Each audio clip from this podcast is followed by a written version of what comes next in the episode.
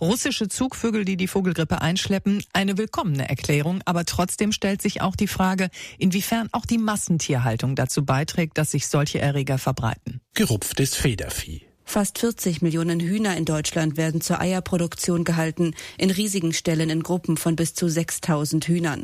Zum Teil kommen sie tagsüber in einen Auslauf, in den Ställen ist es eng, die Tiere haben Stress und picken sich gegenseitig blutig.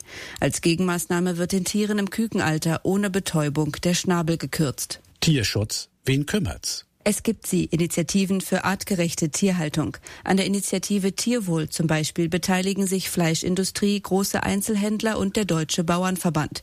Die Händler verpflichten sich, für jedes verkaufte Kilo Fleisch vier Cent in einen Topf einzuzahlen.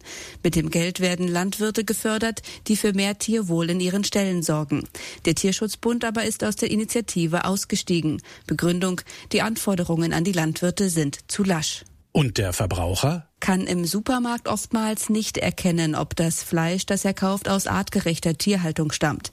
Eine generelle Kennzeichnungspflicht gibt es derzeit nicht. Massentierhaltung kann laut Experten Ausbreiten von Erregern begünstigen. Petra Mittermeier, NDR2 aktuell.